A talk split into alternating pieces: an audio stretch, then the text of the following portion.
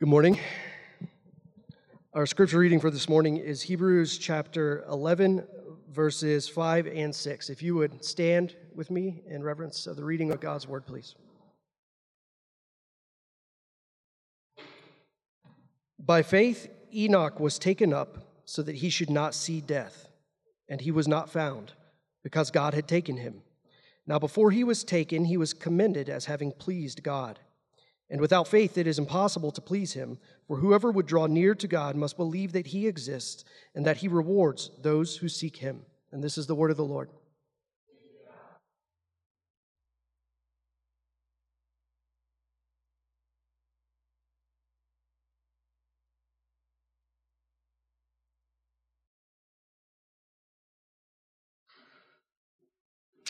We're going to continue today in our exploration of faith what that looks like for us in the New Testament, what that looks like in light of everything that we have read and explored all the way through Hebrews. The title of today's sermon is The Great Reward. The Great Reward. I don't know about your extracurricular reading activity. I know that the studies show that most people stop reading books after high school uh, because in high school they already just faked reading books, so it stops pretty early on. But at least twice a year, I like to try and read a leadership or a self development book of some kind. Inevitably, they all in some fashion use the word goal. I don't know how many of you are notably goal oriented, uh, but I, I always have been. My parents, my teachers, my coaches, they always pushed me and, and prodded me towards goals. Sometimes it was my goals. Uh, often, though, it was their goals. Uh, and those are good and, and loving often, but not necessarily in sync with me.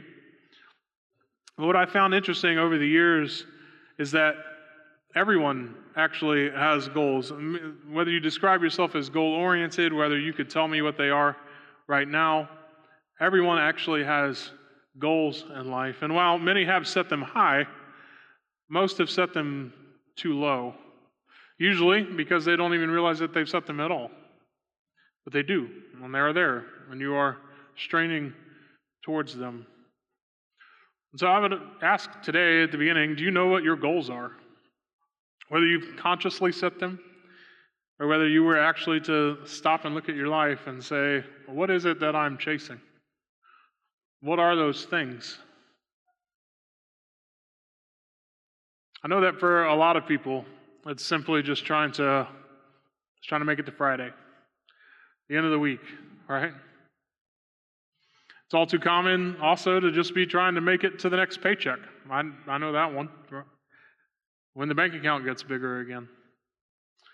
One of my personal goals, I don't know about you, especially this year, uh, in light of our weather, is just to make it to the end of summer. That's my goal. Um, I am passively leaking all the time, and uh, I'm tired of it. It's really hot. I'm trying to make it to the end of summer. Maybe it's just to make it one more year with your spouse, or maybe even just one more conversation. You're never sure how it will turn out. Or tragically, maybe the same thing could be said and be true about you with an aging or an ailing parent. Maybe it's to make it through this next year with this teacher, or looking forward to high school or college, or a career, or marriage, or kids, or promotions, or houses, or vacations, or hobbies, or retirements, or grandchildren, or, well, and then it's all over. I think terribly, most of our aspirations and our dreams and our goals devolve simply into just survival. I'm just trying to make it. If I could just get to or through or one more day. What are your goals? Do you know why you're living today? What are you after? What are you chasing? And even if you do know those, then the question would be what should your goals be? Pastor Rusty, I'm a goal oriented person, and I can tell you exactly where I want to be in five years, 10 years, 15 years. How many spouses? Uh, not spouses, how many of my kids will have uh, what kind of spouse? That's later in Genesis. I'm getting ahead of myself. Yeah. I know exactly who my kids are going to marry. I know what they're going to do. I already have careers lined up for them. This one's going to live in this part of the state. This one's going to live here. This person has the aptitude for that. I know exactly what my goals are. But are they good ones? What should I be chasing? Should we have these goals at all? Is there something that the scriptures would have us aspire to? And what would that be? We watched uh, the second Wonder Woman movie uh, just last night. And inside of that, spoiler alert, but it's four years old, the question is asked What do you wish for? What's that one chief desire that you have? And it happens over and over and over and over and over with every character throughout the whole movie. What do you wish for? What do you want? Think Aladdin to the extreme. What do you want? If you had one wish, not three, but one, what would you wish for? And it was a weird question for me because as you listen to what the characters are saying, it's very predictable as you would expect for plot devices and also why that movie tanked. But when you think about your life, what do you want?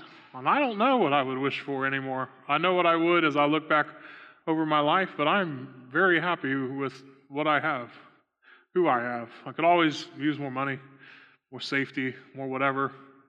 But what would I actually desire? What, what would I wish for? And I don't know anymore. I've checked off a lot of that list that I read earlier.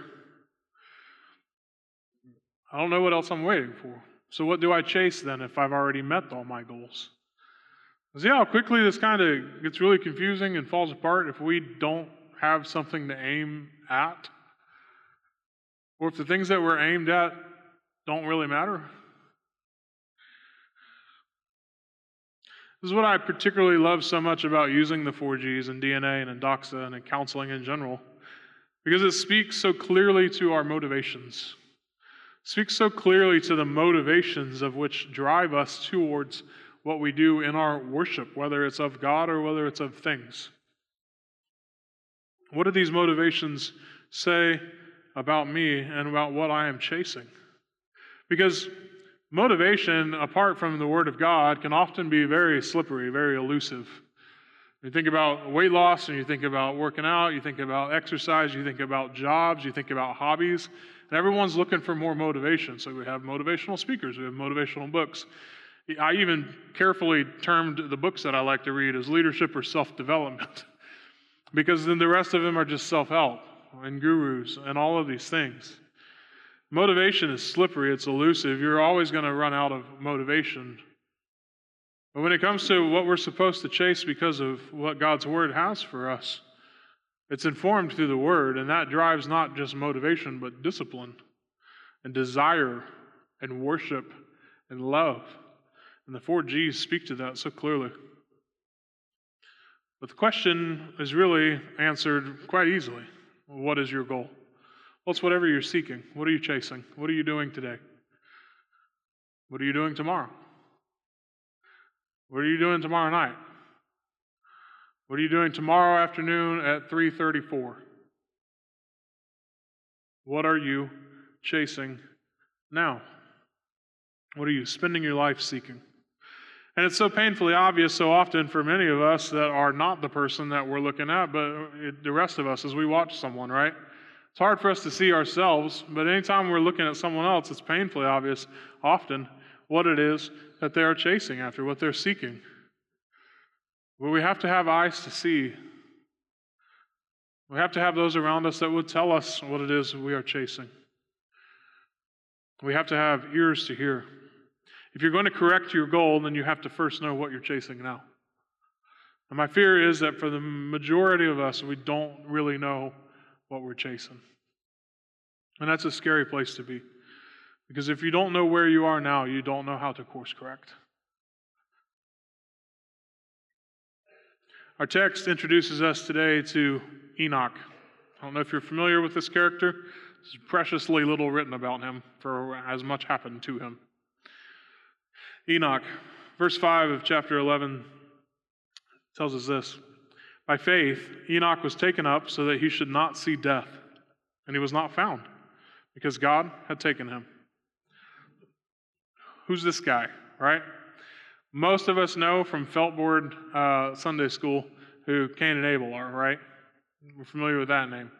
And he follows it up with this guy no one knows Enoch, right? Enoch.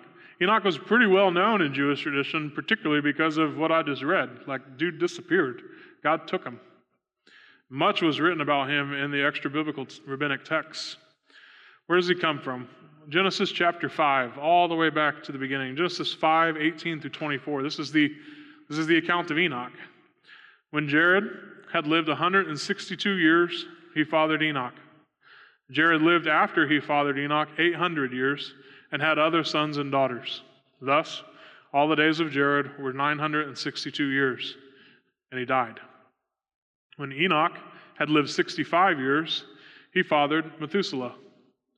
Enoch walked with God after he fathered Methuselah 300 years and had other sons and daughters.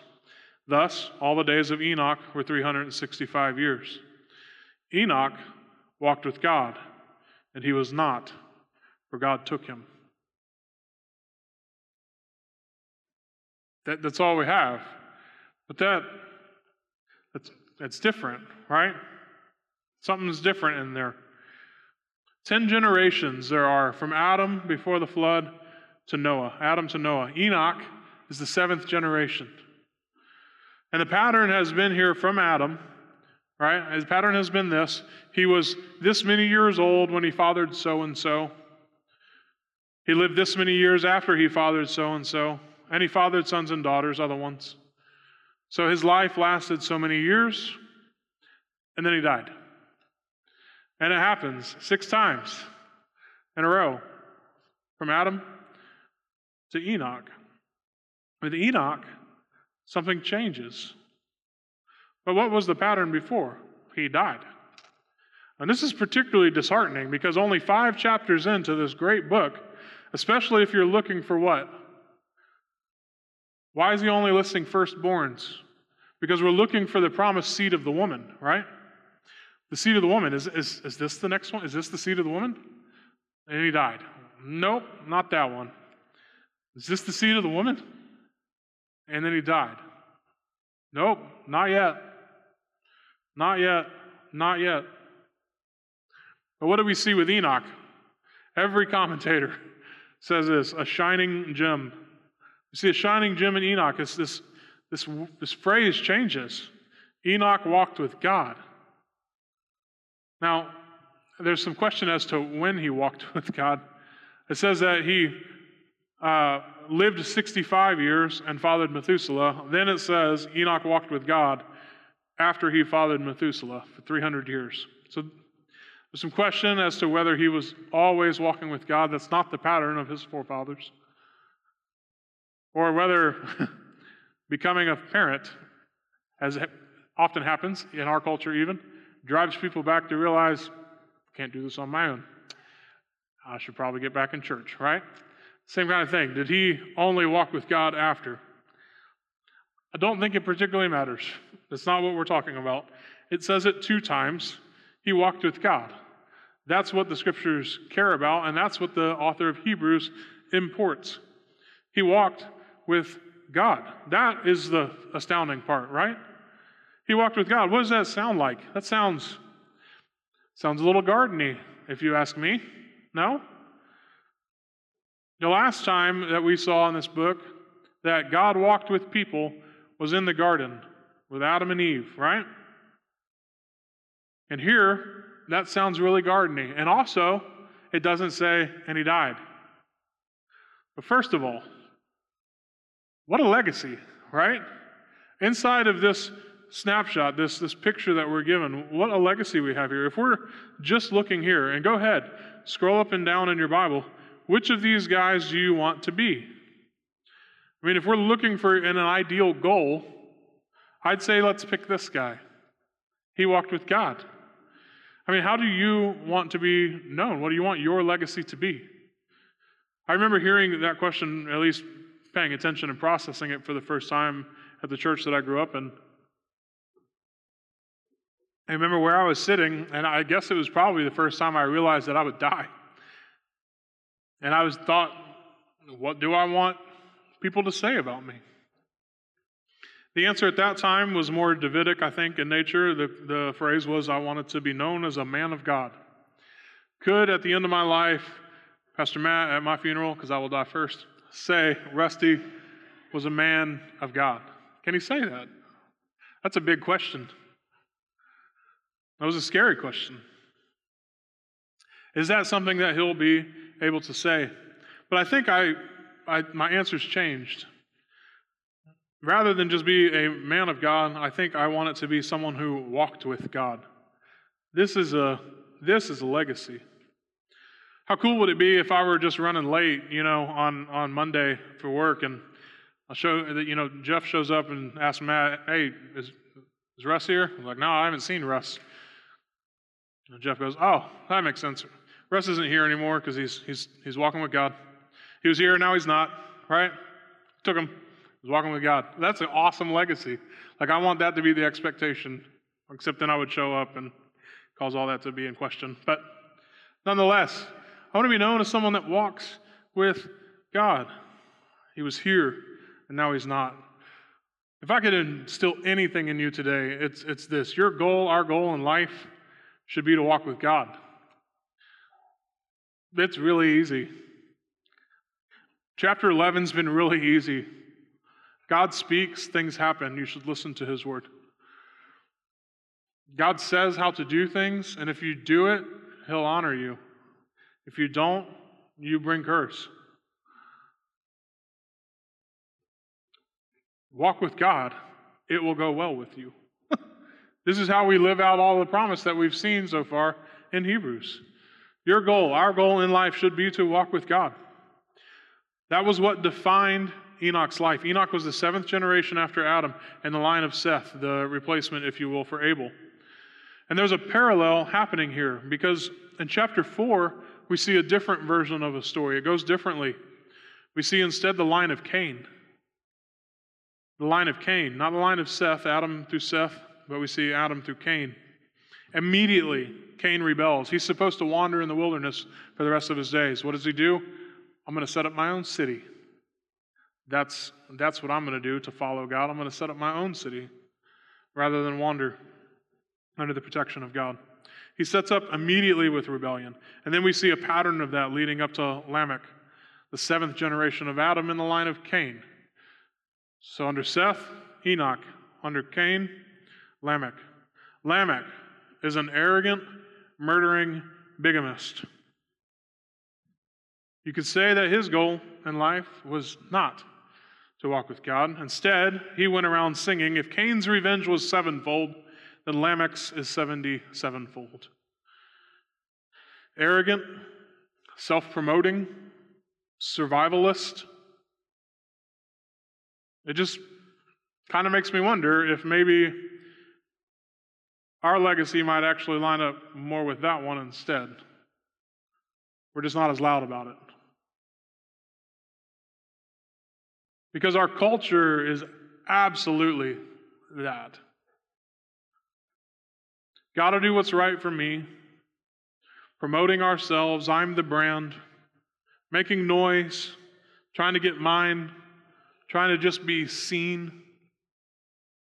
And then when we lose some steam, because life is hard, right? And we get bitter. You should read instead arrogant, entitled, angry. All of a sudden, we're accidental Lamechs. I look at this, the world, us.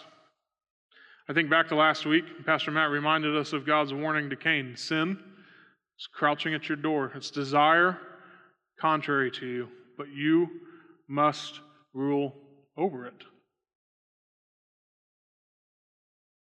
It's well past the door, it's running the house.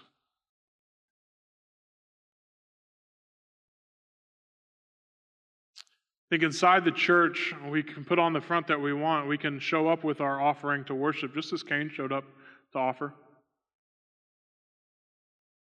But what we see behind the face is bitterness, arrogance, entitlement, anger. All of these things that classify the line of Cain. Sin has gone past the door, it runs the house. How easy it is to do what the Pharisees said. Well, we're not of the line of Cain. We're not sons of Lamech. Don't worry about that. We're sons of Enoch. We're sons of, as they would say, Abraham. We're sons of Abraham. We get everything that he had. We get to be wrapped up under that promise. We're good. I don't need anything else. I have the promise. I have the law. I do all the law. I do extra on top of the law because I'm so lawy. I'm good. I'm a son of Abraham. What does Jesus say? No, you, in fact, are not sons of Abraham. I would like to inform you today that you are sons of your father, the devil. You are a liar, and you have been doing what the devil has been doing since the beginning, you son of the devil. That's what Jesus says. That's what he defines for these people who were doing everything right, who were saying all the right things, who showed up with their offering thinking that they were good. And for us, it's simply this I believe the gospel, Pastor Russ. I read my Bible, I believe the gospel. I'm good. That's what it means, apparently, to apply the gospel to my life, is that I believe the gospel.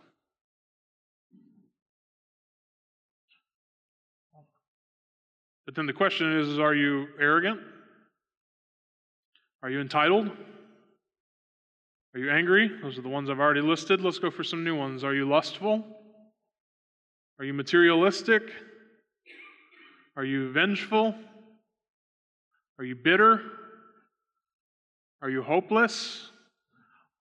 All the things that Galatians says are not fruits of the Spirit, but are fruits of the flesh. Then you're not good. And it's really hard to do that kind of funeral because that's your legacy.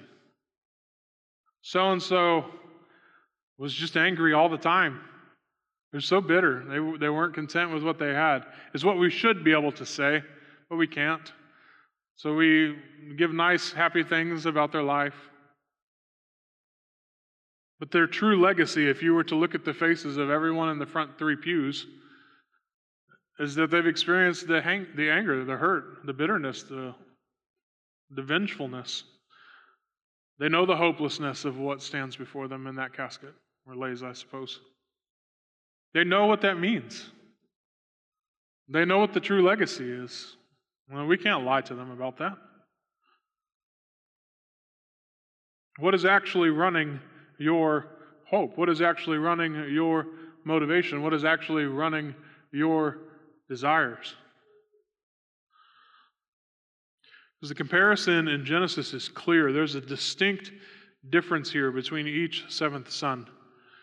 Lamech's revenge is 77 fold, and Enoch, who walked with God 300 years, Enoch walked with God, it says again. So, what legacy are you actually leaving? What are you actually chasing?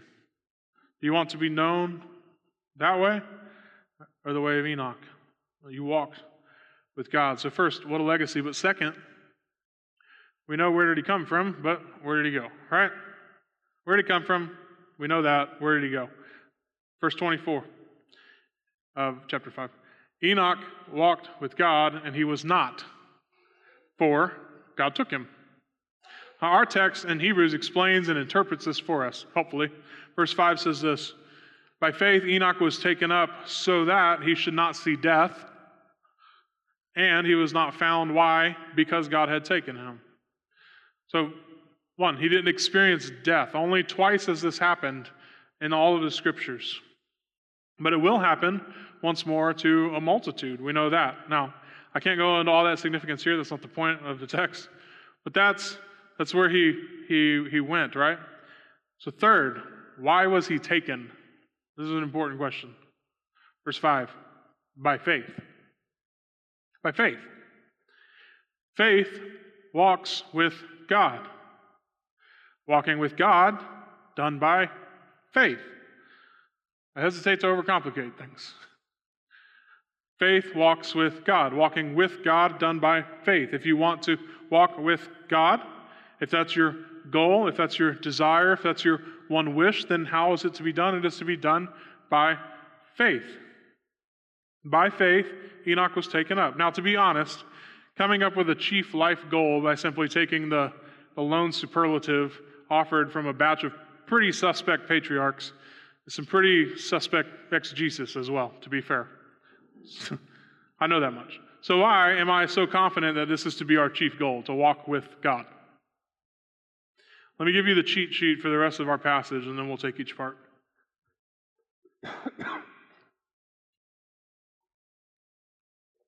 Let's just walk through our passage. Ready? By faith, he was taken. Before he was taken, he was commended. What was he commended for? Pleasing God, right? You with me? He was taken because he was commended for pleasing God. So faith leads to pleasing God. No faith, no pleasing God. Cool? So, I want to please God. What is pleasing God then? Faith. Well, what is pleasing faith then? Drawing near. What is drawing near? Two things believing He exists and that He rewards those who seek Him. Pretty simple, right? Let's work backwards. If I want to be rewarded, I need to seek Him. I can only seek Him if I believe He exists. If I know He exists and I'm seeking Him, I will find Him. I will draw near. I will draw near in pleasing faith because I know He exists and that He rewards those who seek Him. And my pleasing faith will be commended. If He comes back before you die, you also will be taken up without dying. You can be Enoch 3.0. Super cool.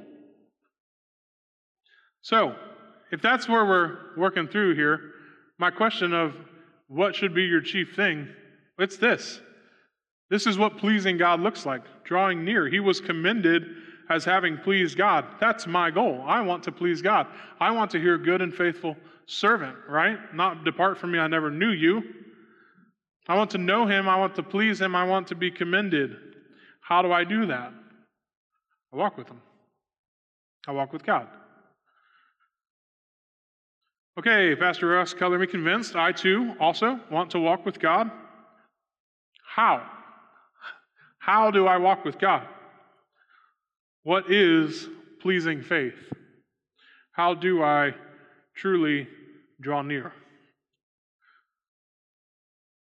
You walk with God by drawing near at every opportunity. You walk with God by drawing near at every opportunity.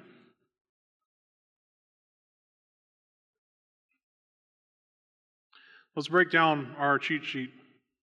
He was commended. What are, what are we talking about here? Our text interprets Genesis 5 for us, saying that he was commended for pleasing God, and this was done by faith. And it was by faith that he was taken up.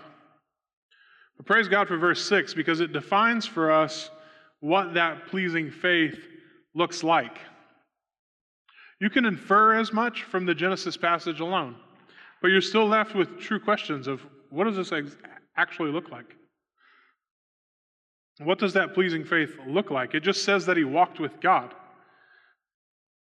And he seems to not have the problems of the other ones. Am I just supposed to avoid that? Is that what it means to be pleasing? I'm struck by the past few sermons we've had of how do you do faith? Do you just do faith harder? Do you believe extra? You, you just try to add more to what you got? How do I, how do I believe harder? Just really, really believe. Just keep adding adjectives to our believe and to our faith. Compare it to the most sturdy thing. You, my faith is like a, a rock. And well, my faith is like a bridge. Well, my faith is like the Sears Tower. Well, my faith, you just make it. How do you,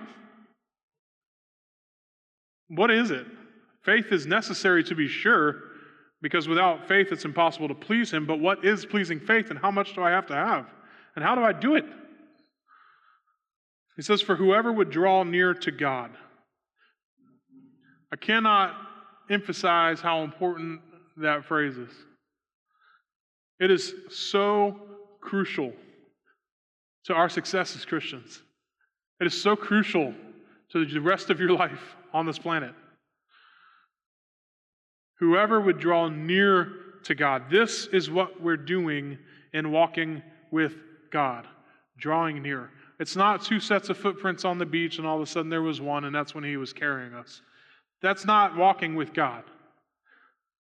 Drawing near. That's what we're after. That's what we're actually doing in walking with God. God willing, one day when someone says at my funeral, Rusty walked with God, they mean that I drew near to God at every opportunity. Moment by moment, we draw near as we walk with Him. Our author has shown us time and time again in this letter that we can draw near to God by the provision of Jesus Christ as our better priest, as our better king, as our better sacrifice, as our better covenant, of our better hope, as our better mediator. He is superior in every way. And if you don't catch it now, this is the final appearance of draw near in Hebrews. It won't come up again. So let's, let's see what he's been encouraging us with in drawing near in Hebrews chapter 4, verse 16. Let us then with confidence draw near to the throne of grace, that we may receive mercy and find grace to help in time of need. Chapter 7, verse 19 For the law made nothing perfect, but on the other hand, a better hope is introduced, through which we draw near to God. Chapter 7, verse 25, in the same argument, consequently, he is able to save to the uttermost who? Those who draw near to God. Through who? Him, Jesus Christ. Since he, Jesus, always lives to make intercession for us. Chapter 10, verse 1. For since the law has but a shadow of the good things to come instead of the true form of these realities, it can never, by the same sacrifices that are continually offered every year, make perfect, holy, those who draw near. Only Jesus can do that, the once and for all sacrifice. Later in chapter 10, verse 22, it says, Let us draw near then, because of that one true sacrifice, with a true heart and full assurance of faith with our hearts sprinkled clean from an evil conscience, and our bodies washed with pure water. All along, he's been telling us what? Come closer. Come closer. Draw near. Know me. Why is this so significant? Don't forget, these people left Egypt from slavery, delivered from that, brought to a mountain in the wilderness, and they what? Met God. Hadn't seen God's presence since the garden. Sin separated man from God. Sin took man out of the garden, the dwelling place of God on this earth. Man no longer walked with God.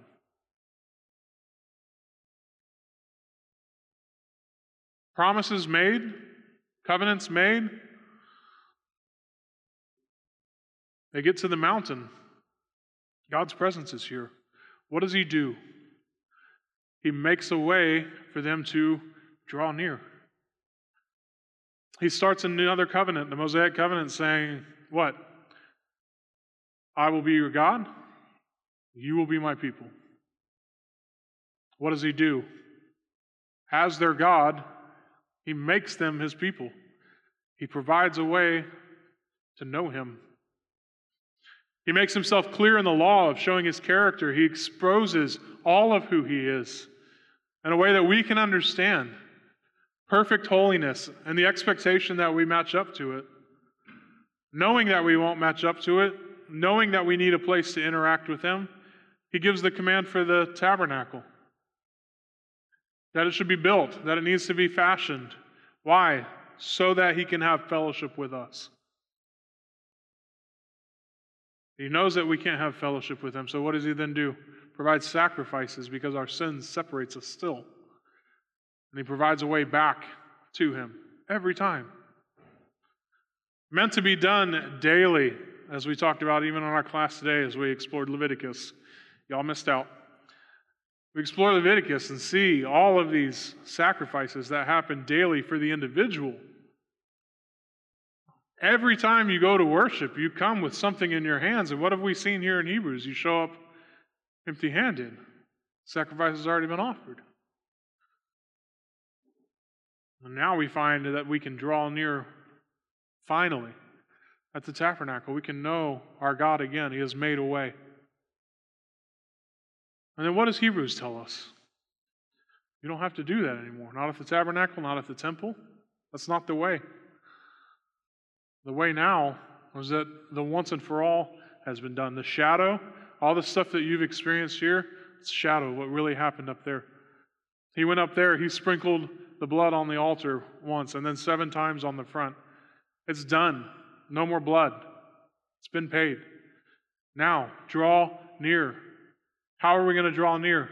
Not only can you have confidence to enter into the Holy of Holies by the veil, the new veil that has been torn, that is his flesh, but now I will see fit to make my residence in you. Drawing near, God to man from the beginning, over and over and over and over again.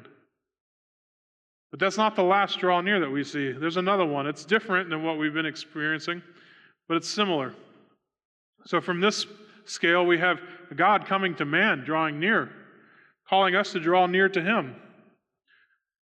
But then we have chapter 10, verse 25 not neglecting to meet together, as is the habit of some, but encouraging one another, and all the more as you see the day drawing near. I, for one, am convinced that this is a purposeful play on the words. As God has been pursuing us this way, and we have the opportunity to meet Him, the final day of the consummation of all that is getting closer as well.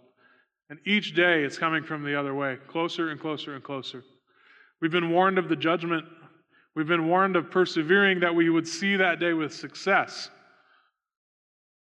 And if we fail to draw near this way, this one will be here before we know it. How dangerous it is for us to neglect drawing near moment by moment. So I wonder then, over the last year, how are you drawing near to God? Are you closer to Him? If that's too big of a scale, what about this week? How are you drawing near to God? You'll notice that in Leviticus, they have a pattern set up for how they are to draw near. It's not a question, regularly, daily, and with exact specifications. Take this many animals. Use this object to do the sacrifice, not this one. If you do that wrong, nice effort, still sin. Now you have more to sacrifice for. Very specific rhythms, very specific examples. If your life doesn't have that kind of regular rhythm of drawing near, you're probably not drawing near.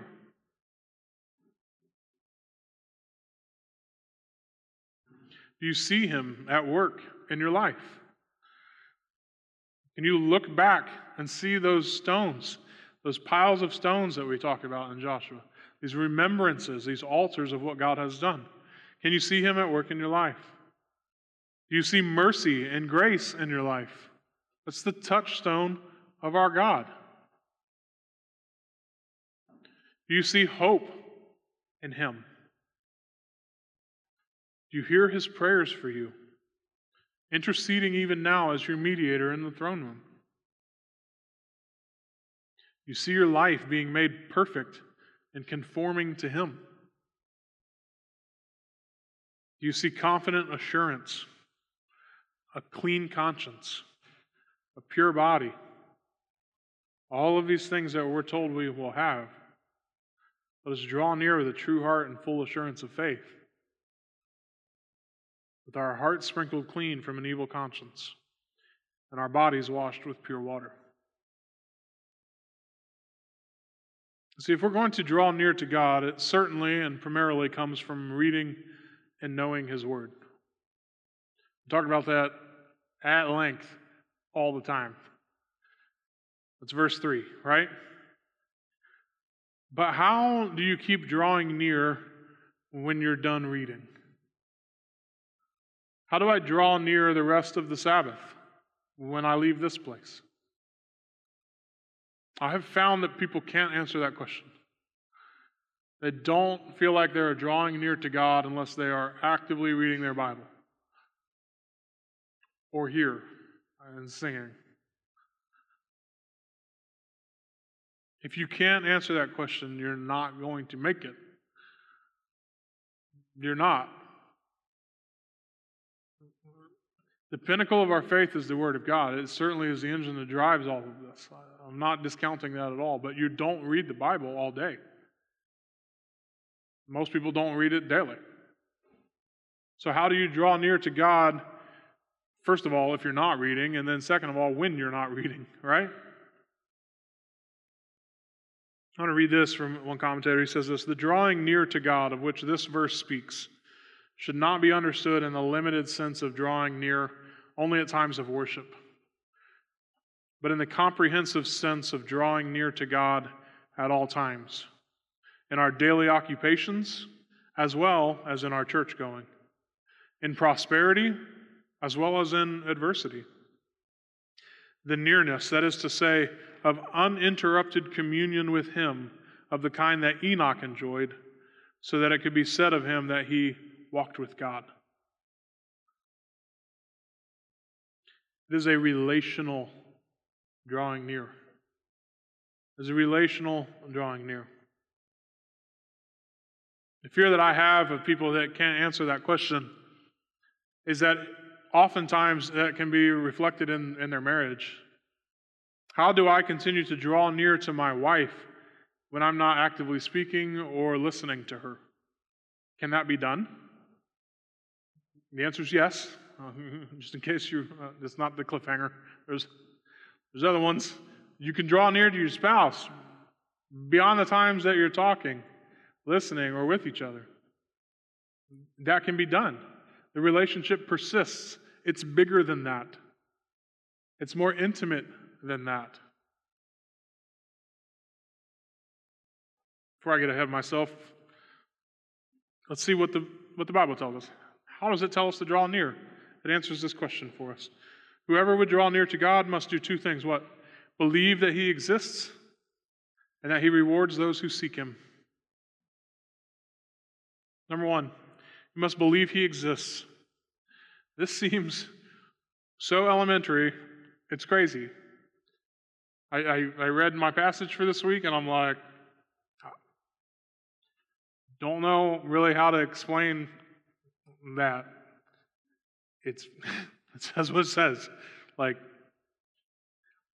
you must believe he exists. If you want to draw near to God, you must believe he exists. Like, that's the key. And we, we kind of laugh at that, but like any fundamental, it clues us into everything that, that follows. Eh, what's, what's crazy about such simple things is that it discounts a lot of other things and includes everything that matters. For instance, every year in football, beginning of the season, every year in baseball, beginning of the season, every year of any sport, beginning of the season, what do we do? Fundamentals, right? Can't hit each other yet, still acclimating, all that jazz. Let's do fundamentals. So, for the umpteenth year, I get to learn how to get down in a three point stance, which is annoying because I never got in a three point stance. I was a center. My hand was always on the ball. So it didn't even particularly help me. Nonetheless, here I am again learning a three point stance. What does a three point stance tell you? Do you imagine that I'll probably stand up immediately after the play starts, having already gotten down low and with my hand on the ground. You think standing up is the first thing I'm going to do? Only if I'm a freshman, right? And only once because it hurts. No, you don't. I'm not going to stand up. I'm probably going to go flying forward. That's why I'm leaning forward. You think I'm going to stay high or low? Probably low. That's why I'm starting low, right? You think I'm going to go that way? Probably not. That's why I'm facing this way. That matters, right? There's a lot that you can define from the starting point, from a fundamental. You think that I'm probably going to catch, a, catch the ball? No, because I'm staying low and there's large men in front of me, right? No. There's a lot that you can figure out from simple fundamentals. It means something because it serves what you're doing. The fundamentals matter.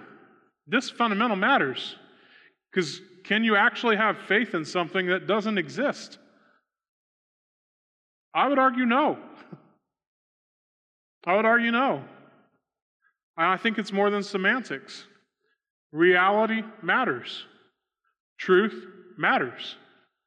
What exists, verse 3, matters because it comes from the speaking of a holy God. Faith in nothing is not faith. Faith in nothing is nothing. Faith in God is everything.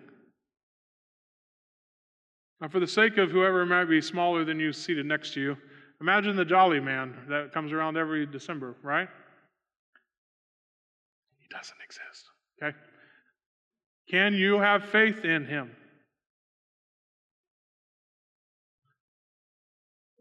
No, it's not real.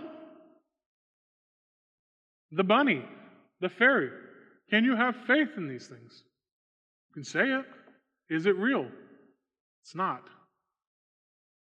That's my argument. We've had other discussions on this.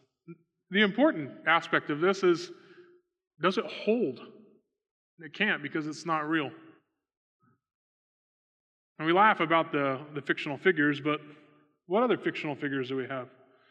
Gay marriage? Gay mirage, as we would, we would call it. Can you have a marriage that between two gay people? No. It's not real. That's not what marriage is. Can you say that you have it? Can you believe that that's the case? Yeah. Is it real? No. The trans community. I believe that I'm this. That's cool. You're not. It's not cool anymore. You're lying. I think that I'm this. I believe that I'm this. I have faith that I'm this. It's not real. It's not real faith.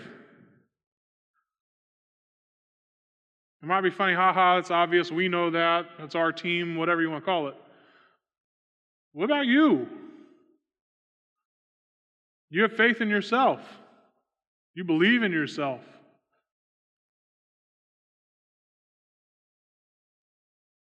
What can you do? What that you say happens because you have the power to make things happen from your speaking. What can you do apart from the grace of a sovereign God who empowers you to actually accomplish anything? What can you do that will last for eternity and through the fire that will test all of our works as done apart from the mercy and grace of God? And faith in yourself, it's not real. It's not real. So now, this simple thing of if we would draw near to God, we must believe that He exists is not just pretty fundamental, but pretty serious. Yeah, I can't cozy up to something that's not real. I can't grab a mug that's not there. It has to exist for me to draw near to it. He has to exist for me to draw near to it. Now, there's no question about this from the author. He doesn't even seek to give a defense for it. In fact, he, he didn't even start the book with a defense. He just assumes that it's the case. Hebrews chapter 1, verse 1. Long ago, at many times and in many ways, God spoke to our fathers by the prophets. Don't forget he exists. No, God spoke. This is the case. The presupposition is that God is, because he is. That's reality. That's the truth. That's what's actually there. The commentator says this God is not a metaphysical concept for questioning and discussion. He is the supreme reality and the foundation and source of all created being. Hence, when the reader is advised that to draw near to God, he must believe that he exists, he's not being invited to take a step into the dark, but instead to turn to the light. He's not being encouraged to work up a blind faith, but to entrust the whole of his being to him who is himself truth and light and life. The offering of ourselves to God is indeed our reasonable service, Romans 12:1. Or as one other person says, the verb must here expresses not so much a moral obligation as a logical necessity. This is not to deny, however, that refusal to acknowledge the existence of God is as immoral as it is irrational. The author is saying it's so obvious God is, you must believe that He is. If you don't, it's irrational. It doesn't make sense to not believe that God exists. Also, it's immoral. It's wrong to believe that He doesn't exist. Don't get suckered into defending the fact that God exists by your friends and coworkers out there. He does. Start there. The burden of proof's not on you. Creation testifies to this. And in fact, if you keep your mouth shut, it'll do the talking for you. So go out there and tell people what is. Not only does he exist, not only is this fundamental, but this clues us into the relationship component of this that I alluded to earlier. And so draw near, walk with him. He's there. He came to you. He's been telling you to draw near, to draw near, to draw near. I made a way. I'm talking for you. I'm praying for you. I'm mediating for you. Draw near to me with confidence. So walk with him. And that should change everything for us. That should change what it means to actually be a Christian. That should change the way and will change the way that I parent my kids. The fact that Jesus is always around. He is here. He's always around. Back when I was in uh, youth group, we had uh, a guy come in, and, and the the idea was just practicing the presence, and that's stuck with me. And I used to do weirder things like sit in front of an empty chair while I read my Bible and whatnot, as if he was reading to me. But that was, you know, emotional high school Rusty. So, um, just, just being honest. So you can skip that phase, okay? Uh, practicing the presence. He's he's always here.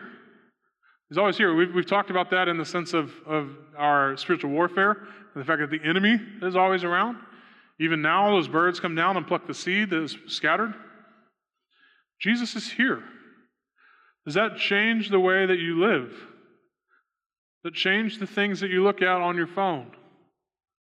Does that change the words that you speak to a friend? Does that change the way you speak about another person? Does that change the way that you obey your parents?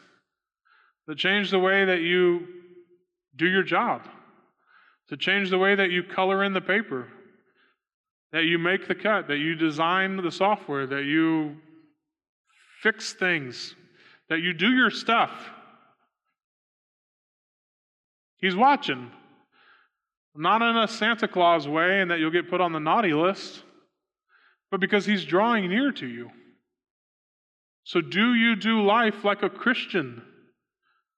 Are you bearing his name rightly? That's the other thing that these people would know better than us. They were God's people to the world, His name was on them. If the Egyptians wanted to know what God was supposed to look like, it was supposed to look like the Israelites. If the Assyrians wanted to know what the God of the universe looked like, they were just supposed to be able to look at the Israelites. If our culture wants to know what God looks like, they're supposed to be able to look at His Christians. And so, does your life do 2 Corinthians 5? Are you an ambassador bearing the name well? When we sing things like, oh, praise the name, the name that's on us, we should represent it well. He is always around. One commentator said this as the account of the fall in Genesis 3 shows, the failure of faith manifests itself in rebellion. In rebellion against God's authority, questioning his goodness, and denying the truth of his word. That's what the serpent does, right? Did he really say? God really mean? They rebel against God's authority, they question his goodness, they deny the truth of his word. He goes on to say, to abandon faith is to behave as though God were not there. To abandon faith is to behave as though God were not there. The man without faith is the man who wickedly attempts to suppress the truth about God. Romans 1:18. He cannot possibly be included in the number of those who please God. To repudiate faith is to sever the lifeline which links the creature to his creator and is thus to lose the very meaning and purpose of one's existence. It is to be without God and therefore without hope in the world. Ephesians 2:12. So even this past week as another report comes out reporting on the amount of people in the United States who believe that God even exists, the very question of today, is at an all-time low. We find a culture that has lost the very meaning and purpose of their existence. So they fabricate it out of anything and everything that they can. They believe anything and everything that they can create, becoming inventors of evil, as the scripture says, that they might identify themselves with that, that they might in some way be seen. When there's a creator who wants them to draw near to himself. Church, don't abandon faith. Our rebellion, our sin, is when we behave as though God were not there. That I can take five minutes to myself and then I'll re engage with God. That I can go do this thing that I want to do and then I'll re engage with God and He'll forgive me. That's His thing.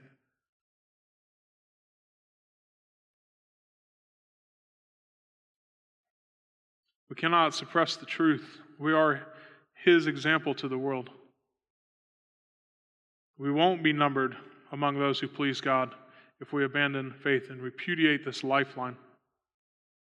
He is always around. We are in relationship with Him. So you want to know how do you actually walk? Be in relationship with Him all the time. Everything that you do, you do as a Christian. As we talked about last week or the week before, the Bible has something to say about everything. Everything that you do, you can do as a Christian. That's what I try to filter my whole life through. As we look through our lenses that we have, our various ones, or I'm a, a father and a husband and a pastor and a man and, and whatever else I have that I look through the world at.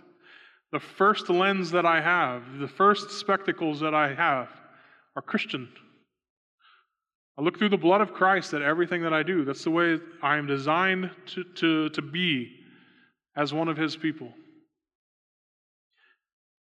Don't hear me saying I don't sin. Okay? All right, I do this perfectly. But this is the design, okay? You look through the lenses of the blood of Christ, and everything else is filtered through that. Which means that when I'm done reading my Bible, I walk around and I think about the Bible. When I go to the kitchen, I think, what should I eat that will honor God? How should I cook that will honor God? How do I honor God through cooking? By what will care for my family, what will care for my wife, what will care for our budget, what will help us explore what God has created. I don't only eat Italian, or well, I would only eat Mexican if I could, but we move out. I explore the rest of the foods that God has in this world. It honors Him. That's a Christian thing to do. When I go to work, I think about the different problems and struggles that our flock has that I'm supposed to tend to. I pray for you over the verses that speak to that. We talk as pastors about counsel that we would give as the verses that speak to that. When I go home and I parent, I see the challenges and sins and struggles. And guess what? The Bible has something to say about that. And whether I take them to verse, chapter, and verse, I speak as God would speak. And I commune with Him as I commune with them. That's drawing near. Do you have the Word of God on your mind as you walk through your life? That's what Pastor Matt was talking about. To draw near to God is to take His Word into everything that we do. And guess what happens when you do that? Whether you encounter other people's sin or your own sin, and you bring the Word to bear on that, you get this part. He rewards those who seek Him. There's. There's no better promise in the Bible, in my opinion, than this. He rewards those who seek Him. You get what? God. He's the reward. If you're trying to draw near to Him, He's not going to give you something else. He's the good God who doesn't give someone a rock when they ask for a loaf of bread. Right? He gives you bread. If you're seeking Him, He's not going to give you everything else. He's going to seek, He's going to give you that which you were seeking after Him. You get God. You get God in the same way that a spouse offers themselves to the other spouse. I'm in relationship with you. I'm going to do the rest of my life with you. I'm with you even when I'm not with you. I know you even when we don't seem to know each other. I speak for you, to you, even when I'm not speaking for you and to you. I am with you. I am yours. You have me. You get me. You get God. He's the reward. This isn't new. This is the culmination of it. From the tabernacle, you get back into fellowship with Him. Did you get out of fellowship with Him? Did you sin? Here's how you get back into fellowship. Here's how you have the day of atonement, and now you're justified. Here's how you look forward to the Messiah and you trust the once and final sacrifice. Here now is how you actually live with me indwelling in you. And guess what? One day you'll be with me in the new kingdom. And we will see each other face to face. Before we couldn't see the glory of the Lord. But with unveiled eyes, we will see him as he is and get our final reward. What goal are you chasing? What reward do you want? Is that good enough? If you seek him, you will find him. He promises that. How do you do that? You believe he exists, and you believe that he rewards you when you draw near through all of the ways that he's already provided. Don't stop. Don't stop. Seek your great reward. Let's pray. Father God, we thank you that you have revealed yourself. Father, there's no question the, the route, the way, the manner, the attitude, any of it, and which way we are supposed to live. There's no question. Father, forgive us for denying your existence. We do it all the time. Father, we don't trust your word. That says us to believe that you are not real, that you didn't say what you said. Father, when we're called to question, as the serpent would have us be tempted, whether you're good, no, you're good. You're gracious. You're great. You're glorious. You are all of these things. Father, you've designed each of us to, to love these things in different measure. Let us seek that. Let us know your glory. Let us know your graciousness, your greatness, your goodness. Father, these are the things that I chase after. I love the creation that you have made. I see you in it. Father, let us see these things. Let us chase these. Let us recognize that as we pursue that, we're pursuing you. Father, let us be that example to the world.